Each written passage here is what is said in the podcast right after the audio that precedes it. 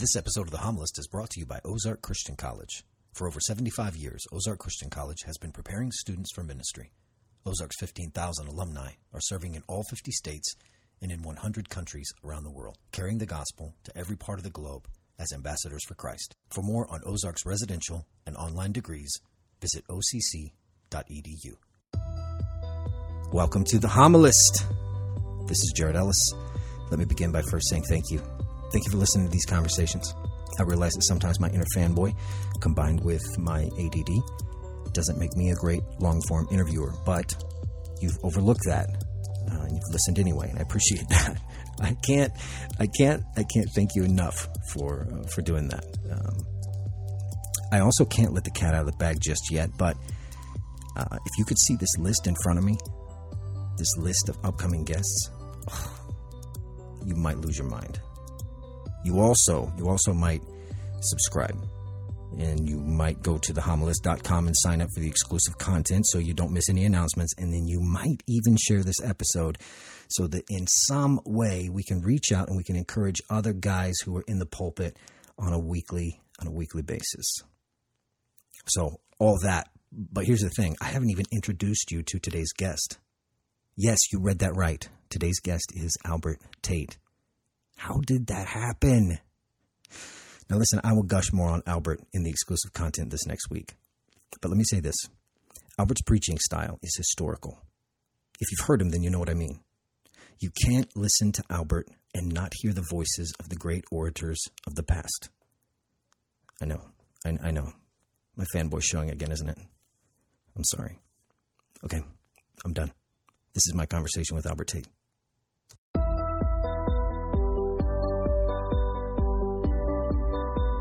Albert Tate, welcome to the Homilist.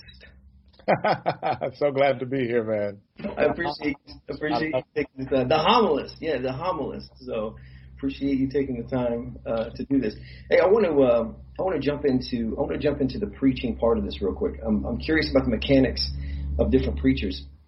One guy I was interviewing, I said uh, I was talking to him about you know just just general oratory, like the like the real orators of of preaching and of history. And I'm asking him about it, and I said, you know, who are the guys that are just, I mean, just blowing people away? They step into the pulpit from stage presence to words to inflection to, you know, mood and tone and emotion.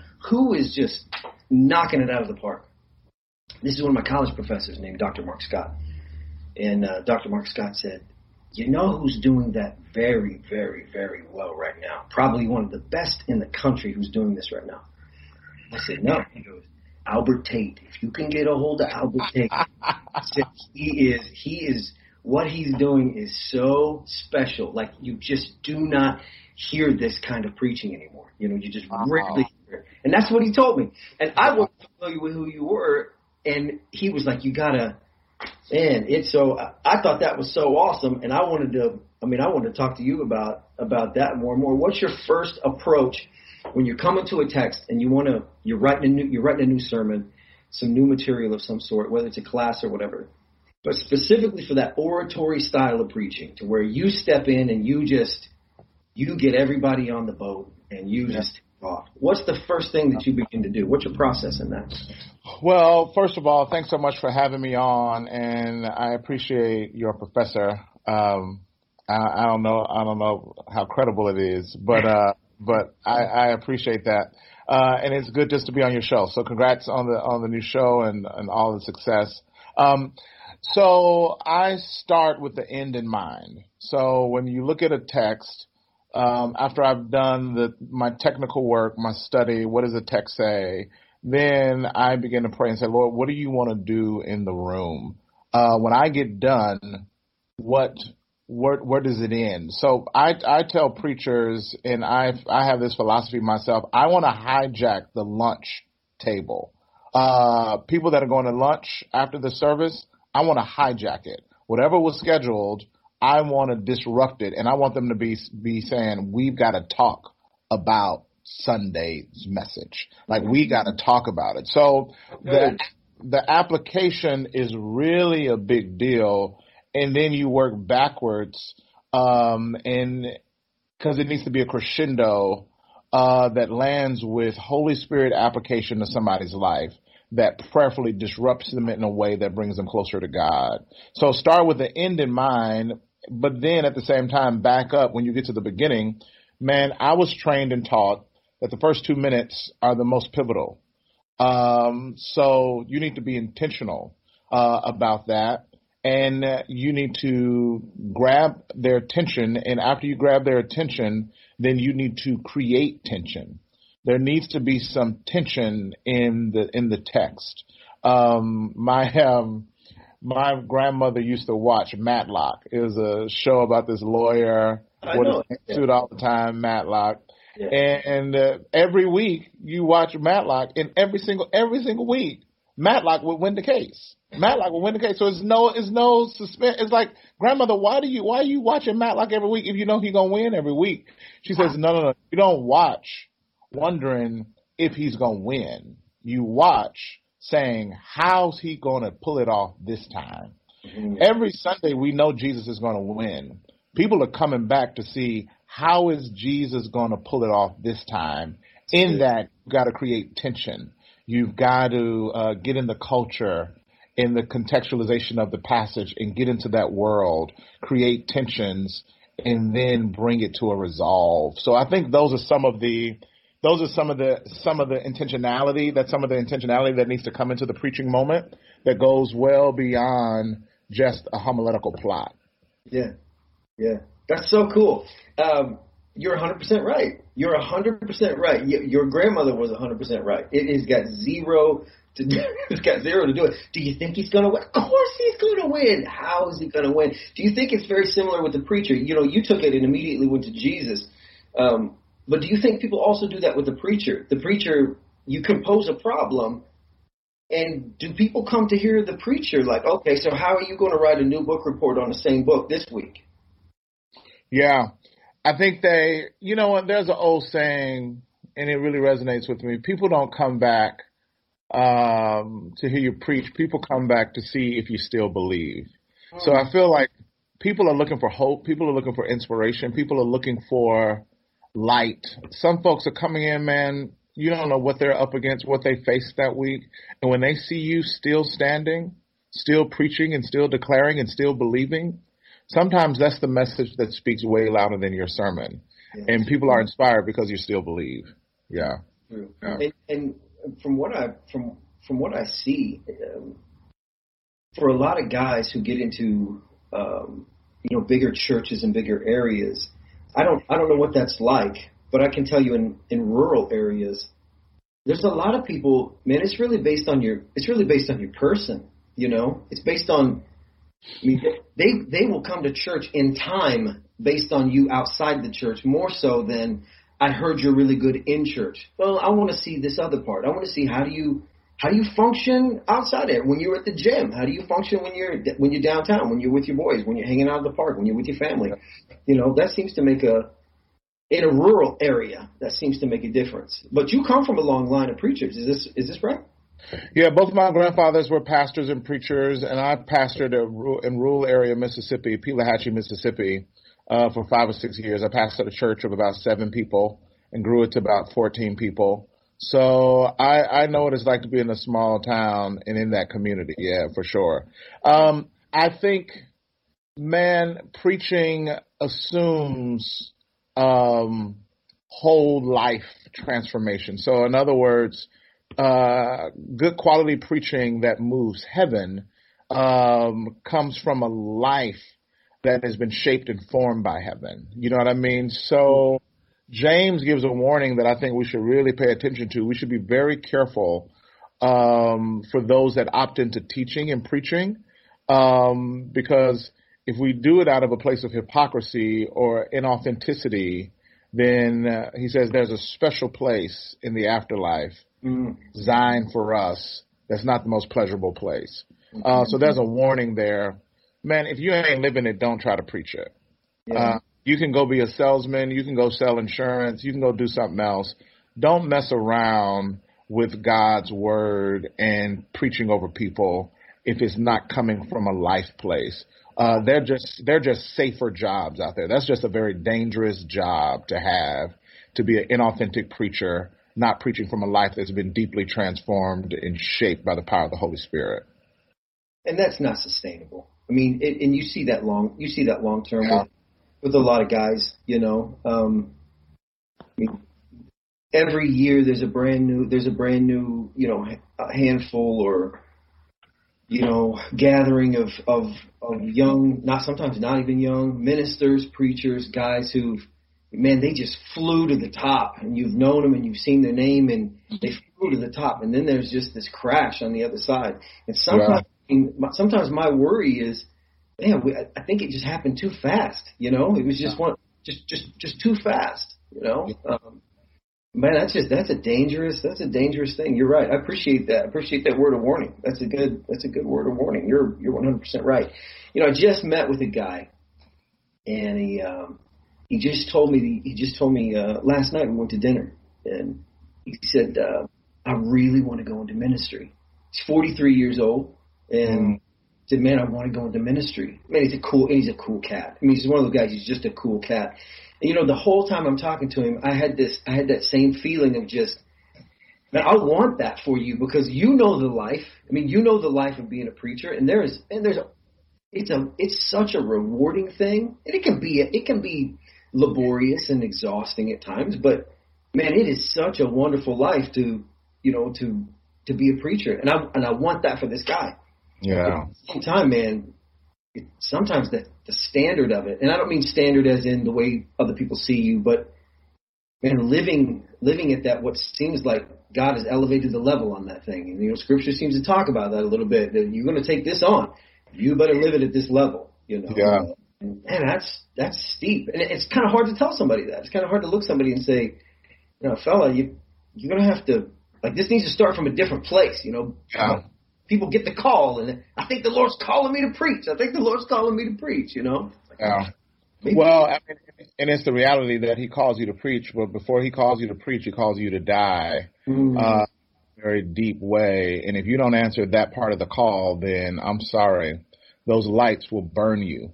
Uh, the lights from the stage, uh, they they will consume you if you haven't had a substantial transformation on the inside. Those and those lights will expose you. Now, now here's the flip side.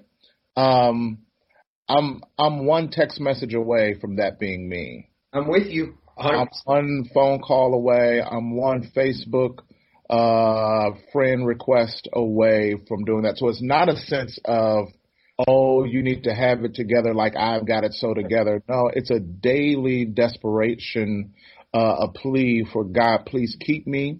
Uh, please keep my mind. Please keep my eyes. Keep, please keep my heart. Um, and every time I stand on that platform, trembling, saying, God, if you don't speak, life change will not happen. Mm-hmm. So it's just staying in that posture consistently and resisting the temptation to develop two tracks. So I, I'm looking at pornography, but I'm also preaching and I've created two lanes where that can live comfortably in one house. Um, when you do that, that's when the trouble comes. Like that's when when you because you're preaching then from a place of I've learned how to do it, um, and I've also created space for me to uh, mm. please my flesh and live in both.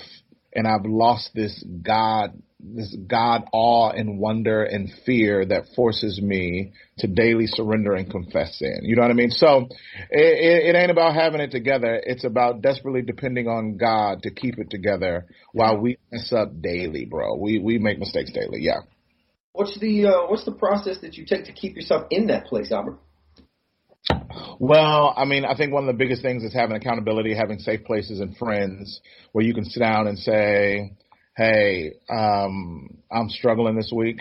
Um, my eyes have been been been wandering this week, or I'm I've lost my passion for the word. I'm not studying the word, or um, I feel like my I'm gre- uh, I'm looking at other pastors and what they make, and I'm looking at the n- amount of people in their church, and I'm discouraged about my numbers and discouraged about how much. I, well, all that you need a safe space where you can be honest and open and then invite truth to be spoken back into you. So the the biggest gift to me is not doing life or ministry in isolation. I've got friends that know my biggest temptations, know my biggest struggles, and know my biggest failure. Um, so there's nothing in my life that's so secret that someone isn't exposed to it, whether it's my wife or my friend circle, my accountability group. There's a there's a open confession.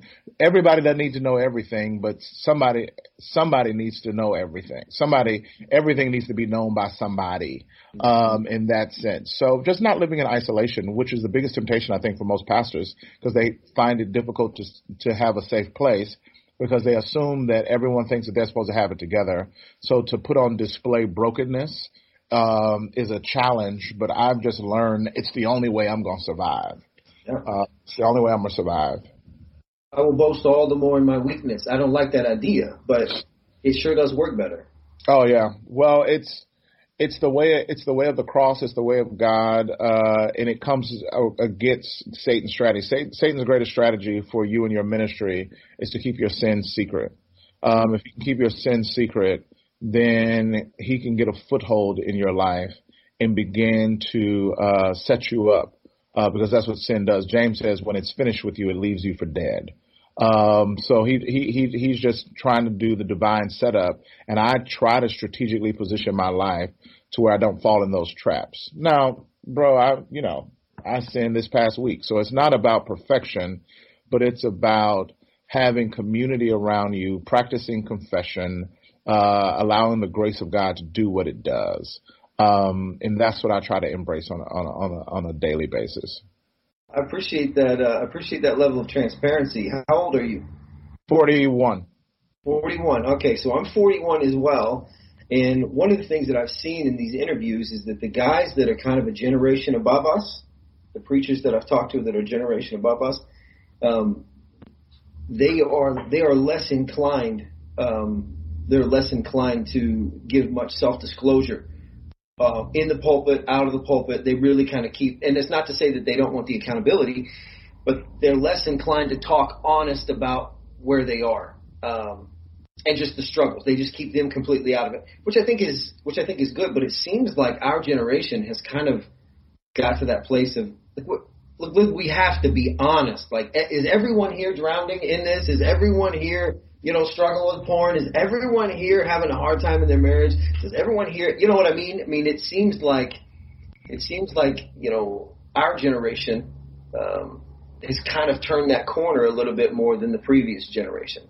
Yeah, I think to be fair to those guys, um, I think they had a culture that demanded a level of um, statesmanship, uh, rigor. You just didn't see leaders publicly confessing like that. Um, and if they did, I'm not sure if the culture even knew what to do with it. Mm-hmm. Um, our generation, they almost don't trust you unless you confess something because the previous generation didn't show it but still struggled with it.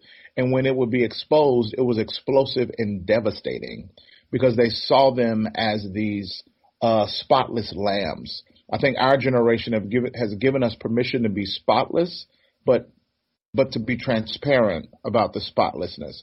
They, our folks get frustrated when you, when you hide stuff and then get caught and exposed. You know what I mean? So I feel like our generation gives us a little bit more freedom to tell the truth about where we are, uh, and that garnishes respect. Whereas I think a previous generation, there's no way they would have survived in ministry telling the truth about their struggles because I don't think the kind the culture would receive that. Yeah, I, right. I think they had a different demand on that. So in that sense, it's better, uh, but it's still hard to lean into that kind of vulnerability uh, and transparency. But I feel like people are just more open to that now. Yeah. Um, the first the first time that I'd kind of heard you speak of of uh, kind of open up that open up that door of letting a little bit of you. I think you were at Willow Creek. Um, and I was listening to you. I was listening to your sermon. I can't remember exactly what it was on, but you stopped. You stopped midway through, or right towards the end, and you said, "I need to be honest with you. I was in the hotel yesterday, and I realized that I I'm out of gas. I'm burnt out. Um, it's mm-hmm. and that man that was refreshing. That was really refreshing for me to hear. Now I'm, I'm sure on your end it wasn't real refreshing, but on my end it was very refreshing because when you preach week to week, and I'm sure you're, I mean, your preaching, your preaching schedule is even more intense because you're on the road and traveling and, and at airports. Um, it can be exhausting, you know. Oh. It can be just, yeah. it can tap you out. And I heard you say that, and I thought, golly, that is that's refreshing to hear, you know. Um, yeah. You're the guest speaker. Albert, you're the guest speaker. You're not supposed to go there and talk about like, ah, I don't know how. Man, it was beautiful. I loved it. I appreciated it. Yeah. Well, the most the most dangerous thing is a famous quote. One of the most dangerous things about ministry is you can learn how to do it. Um, so consistently fighting the temptation not to get on stage and just push play and just perform a message, but to have it flow from an authentic, deep, formed place of your soul. Um, man, it requires transparency, vulnerability, and just telling the truth about where you are, and and coming back to that well and saying, "Lord, fill me." And if you don't, I'm not just gonna do. I'm just not gonna get up here and tell my greatest hits and tell stories. I don't want. I want your power. I want the power of your word. I want the power of your Holy Spirit to transform lives. There's a husband that needs to be saved that's going to change a generation because it's going to change how he trains up his son. I don't want to mess around with that moment and I don't want to get in the way of what you want to do with that. There's a there's a family that's here that's going to hear the gospel for the first. I don't want to get in the way of that. So God, you speak, use me as a conduit of your grace, um, and bring this message through your humble servant. Um, and that's the posture that I try to get in. And it's hard sometimes sure. to get that posture consistently. Uh, but it's the only way that I want to do ministry because it's the way that makes it about God and not about me. Mm. I'm not an inspirational speaker. I'm not Les Brown. I'm not uh, the other guy that has all the. I'm not. I'm just not that. I could go and do that, but yeah. I'm saying I'm a I'm a voice for the word of God. I, I want to be a conduit of His grace. In order for me to do that, I got to make it about Him, uh, not about me. Yeah. I appreciate that. That's good. That's good. You uh, speaking of Willow Creek, you've been a real you've been a real friend to them over the last several months. Yeah. I imagine they've I imagine they've really they've really leaned on you um, as being a pastor of pastors and a pastor to um, kind of the beat up folks there. Uh, you seem yeah. to have been there a lot lately. They're uh, they're they're having kind of a rough go there for for for a spot. Yeah, you know, I remember um, when I was planning our church, trying to dream about um, outreach and how we do that. And I went to Willow, and the people in the congregation, they're volunteers. They took me around and showed me their care center and showed me the car uh, place where they do cars for single moms, and they showed us the grocery store that they've created for people to come and get food with dignity. Uh, and and you know that wasn't that wasn't the the leadership that did that. So if you have issues with the leadership of Willow, those are the everyday folks of Willow. They've hosted and cared for pastors for uh, for years from all across the world. So those people have been great to pastors and they've served us well. So I I thought it appropriate in a season where they needed help and they need support that those that they've helped come back and serve and help them uh, mm-hmm. in their time of need. So I want to be an ally to those folks, those everyday folks that are sitting in the pews, sitting in those seats that have been serving there. They should not be punished for uh, issues with the leadership. Um, so it's been an honor to serve that congregation. There are some amazing people, and when I tell you God's not done writing the story there, He's up to something and He's doing a beautiful thing. Are you or someone you know wanting to make a difference with your life, but you're not sure where to start? At Ozark Christian College in Joplin, Missouri, they help students discover the kingdom assignment that God has for them and then train them to carry it out. Ozark prepares students for all kinds of Christian service biblical communication, biblical justice, youth and children's ministry, counseling, missions, organizational leadership, worship and creative arts, and much more. Ozark's close community, Bible foundation, and commitment to service prepare students to take the gospel to every corner of the globe as ambassadors for Christ. And Ozark's affordable tuition offers a quality private Christian education at a public university price. Ozark Christian College. Your mission is out there. Your training starts here. That's wonderful. Yeah, I think you've been a really great friend to them. I think that's uh, I think that's really cool. Hey, when you when you uh, when you begin to uh, take your steps towards writing uh, writing new material, what dictates what dictates the style that, that you that you go to? Um, what dictates how you're going to deliver the message? You know. Um, the style that I go to, I mean, I I try to feel the um, the emotion of the text of the passage, um, and try to bring that emotion to bear yeah. uh, as I teach through it. So if it's a lament, I try to bring that kind of energy uh, to the congregation so that people can experience it in that way. So, um, so yeah, so I try to let the tenor of the text set the tone of, of my preaching. Yeah. Is it a um, is it unfolding in your head? Just that that constant climb and that constant build because that's a that's kind of an identifying mark of, of your preaching. You know that you you really start with a very a very personal thing and then it just kind of waves into you know I mean these tsunami size waves you know and at the end it comes crashing in. Um, can you can you talk about that? Can you talk about you know how that unfolds for you? Yeah, I think um, I think preaching for me is a lot of reading the room, and I think uh, it's something that's not taught a lot. Um, uh, sometimes we fall into the trap of preaching to the paper when you really need to be preaching to the people. So I feel like you got to come off of your paper enough to look in the eyes of the people in a sense. How is the word of God landing on people um, and landing in the room and what needs to happen next to pull them to that vision that you have of what it needs to look like at the end. So I go in with a vision of what I sense the text is calling us to and the place that God is calling us to. What's the best way to get there? So I'm kind of like a a map. I've got I can get there two or three different ways. I determine how I get there based off of the traffic that I see in the room, right? Um, yeah and usually I need one time through to figure out the route. I need one time through live and then the subsequent services I figure the route. So for for guys and for ladies that only have one service, then God bless your heart. You got to figure out that route one time. You just got to get it right, and it just is what it is. Fortunately, the gift of multiple services is I get the first time to figure out the route, and then the subsequent times I then just follow that follow that route. So I'm not discovering every time. Um, however, man, when you free yourself up to engage with what the Holy Spirit is doing in the room, there's always about 10 or 15% nuance for me. Uh, I have friends that are exceptional preachers that preach to the letter on their paper. Um, and they have somehow found a way to capture the crescendo in their writing and it just lands in the room. That is a special gift. I don't have that.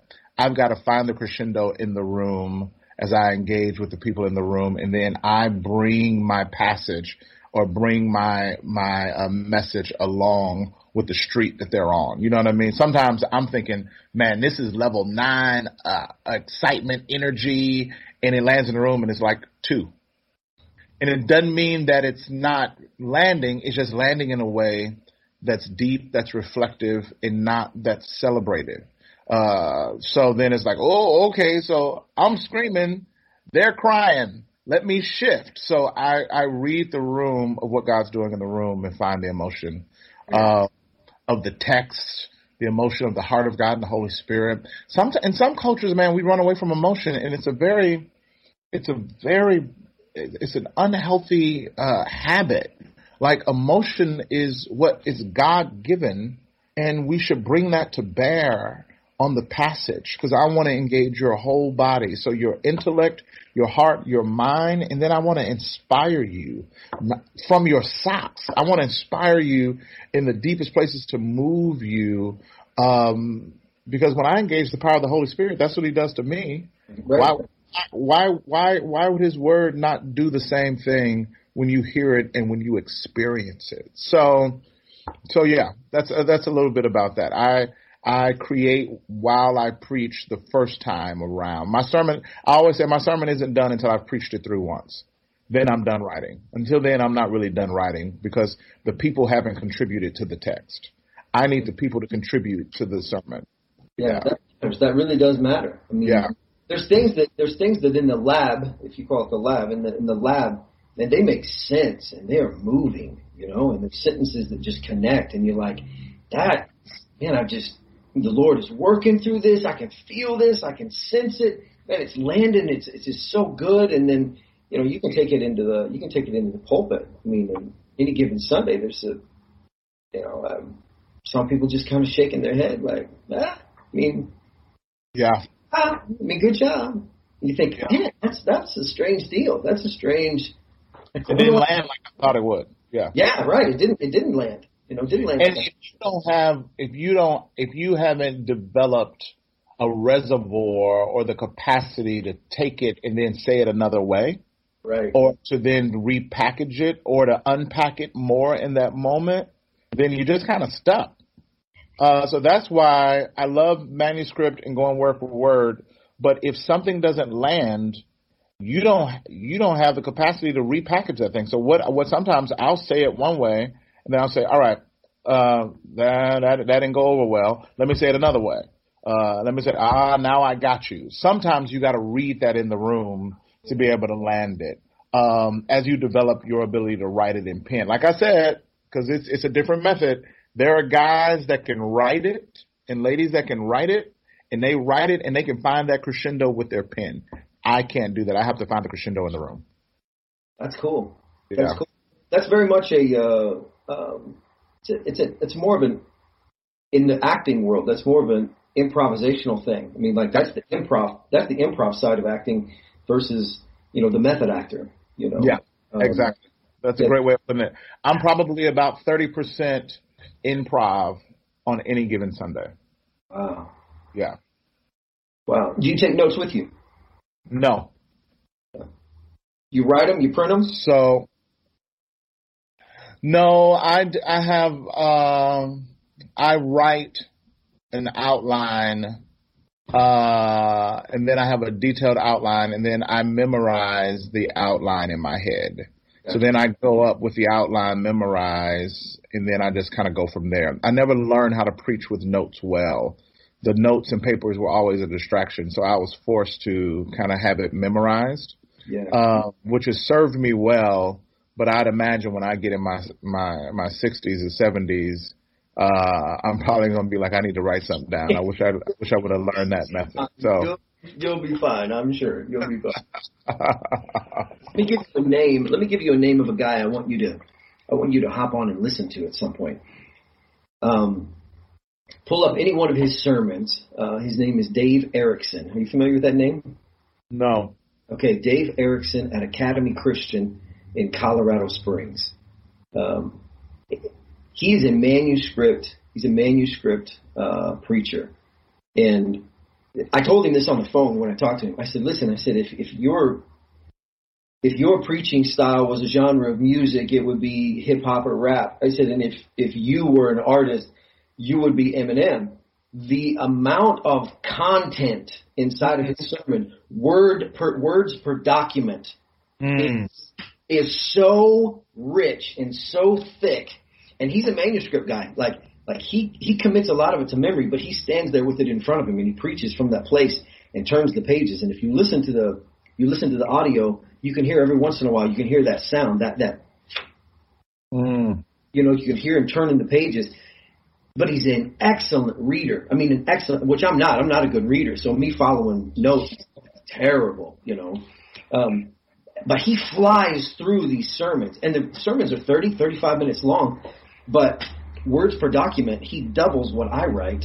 Um, and, and, the notes that I take up on a Sunday morning. I mean, Dave Erickson from uh, Academy Christian. If you get a chance to just pull any of his stuff up and just give it a listen, he's got a really smooth cadence too.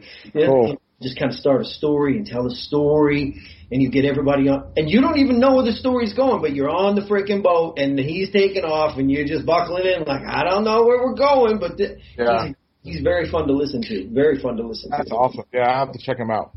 Yeah, I re- man, I really, I really enjoyed his. And you know, it's funny. I and he's a super humble guy. I, uh, I uh, when I got to interview him, I asked him. I said, "So hey, if, if people want to con- connect with you, hook up with you, um, you know, maybe maybe social media or or see some other stuff you're up to, where can they where can they go?" He said, "I don't have my own website." I said, "Okay." And he said, "Then I don't do social media." Okay, all right, excellent.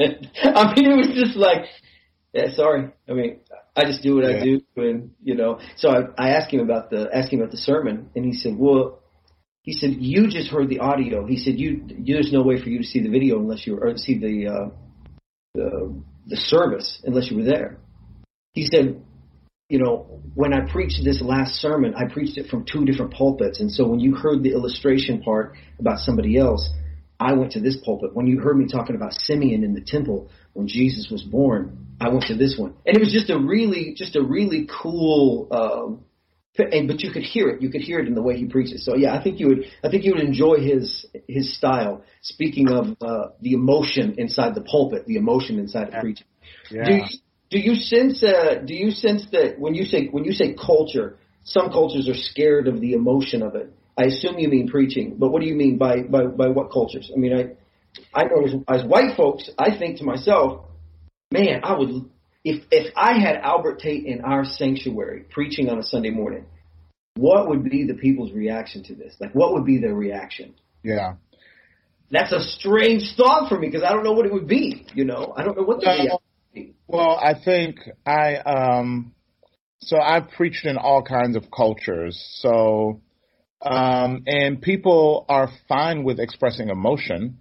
If you don't believe me, uh, go to a Laker game or watch the Ohio the the college uh, playoffs. Yeah, these white folks are jumping up and down and screaming their heads off. Mm-hmm. So they are not without emotion. Yeah. Uh, uh, a lot of church cultures haven't given permission or lent themselves to that kind of emotion.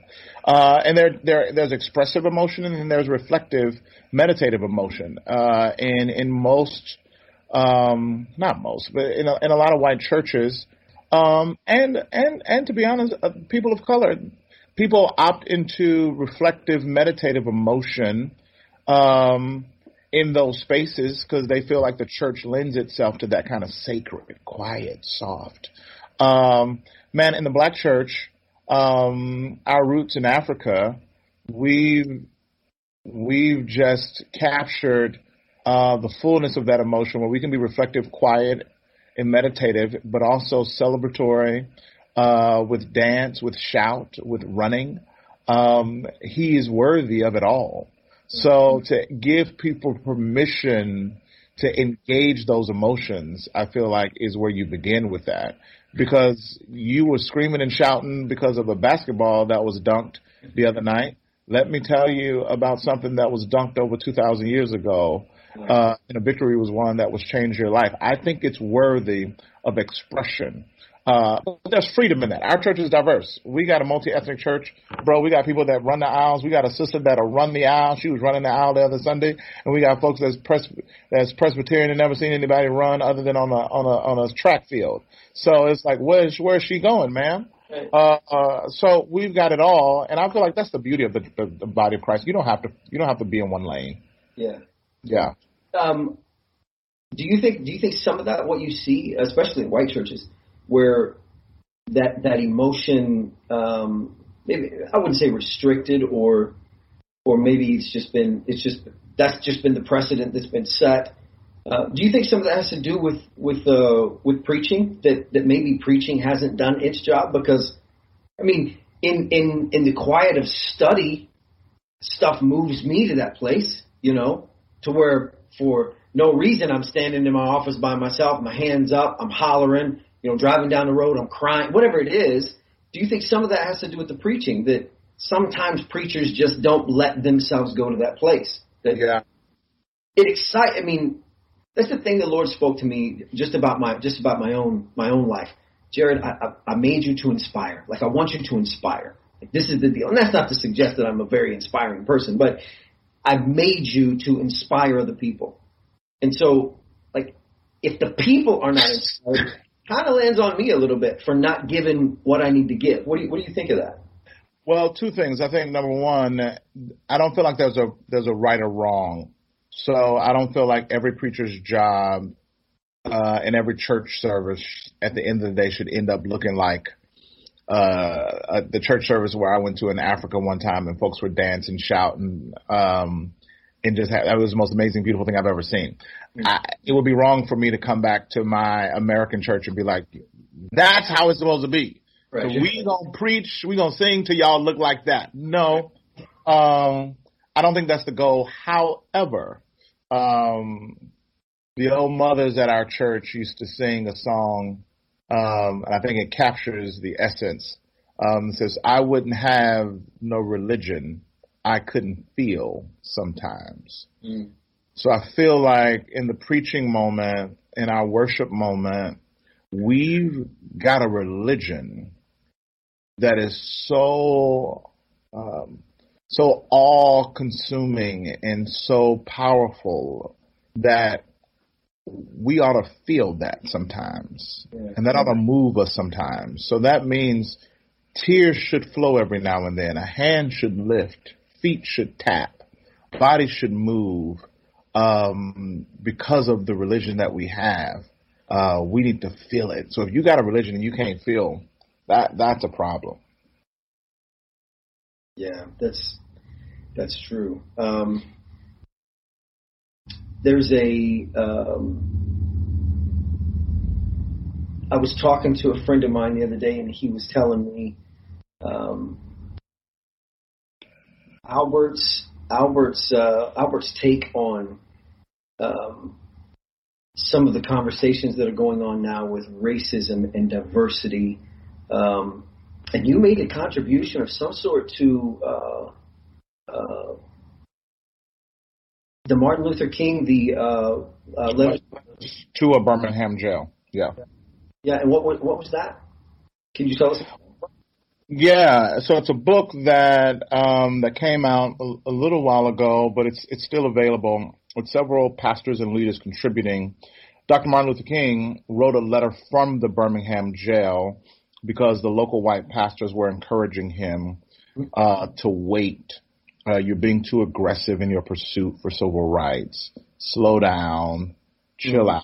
And he wrote a letter saying uh, the time for justice is always now, uh, and he pushes back on what appears to be this kind of passive route to reconciliation and race. Um, so what we did 50 years later, wrote a letter not from the Birmingham jail, but to the Birmingham jail it's postured as as if we were writing to Dr. King and his legacy, saying this is what's happened since you wrote this letter out of the jail. Uh, we want we want to send some letters to to that Dr. King and to that posture and let you know what's happening in the church and what's going on with the reconciliation. So it's very powerful, really creative, and some amazing stories um, and contributions in that book. Yeah. Um, how did you feel? How did you feel when you got the invitation to be part of that? Oh, it was very honoring. Uh, a mentor of mine, Pastor Bryan Loritts, asked me to be a part of it. As a matter of fact, uh, I was able to come up with the title. So I was I was the one that came up with the title for the actual book, uh, um, and it actually stuck. So that was very gracious. So he was very gracious to let me be a part of it, and I was really honored. Uh, I think Matt Chandler, like Piper, Crawford Loritts, uh, all all of the big dogs are in the book. So for me to be in, counted among that group was very honoring, and it was it was a great privilege. Yeah, that's wonderful. That's wonderful. Thank you for doing this. Thank you so much, brother. See you. Again, thank you for listening to the Homilist. I tell you what, that conversation was was very enjoyable for me. Um, even as I've gone back and I've listened to it, and I've pulled some of the some of the insights that he's that he talked about. Uh, just powerful, powerful stuff. Now, this is the season finale. Yes, six episodes in a season. This is the season finale, um, but next season is lined up. Part of the third season is lined up, and God willing, we'll be able to get all that done. So this is uh, this is a cool thing. So thank you for uh, thank you for being a part of this. If you have not been over to the Homilist website, go to thehomilist.com, sign up for the exclusive content, browse around, check out the videos. We'll catch you next time. See you.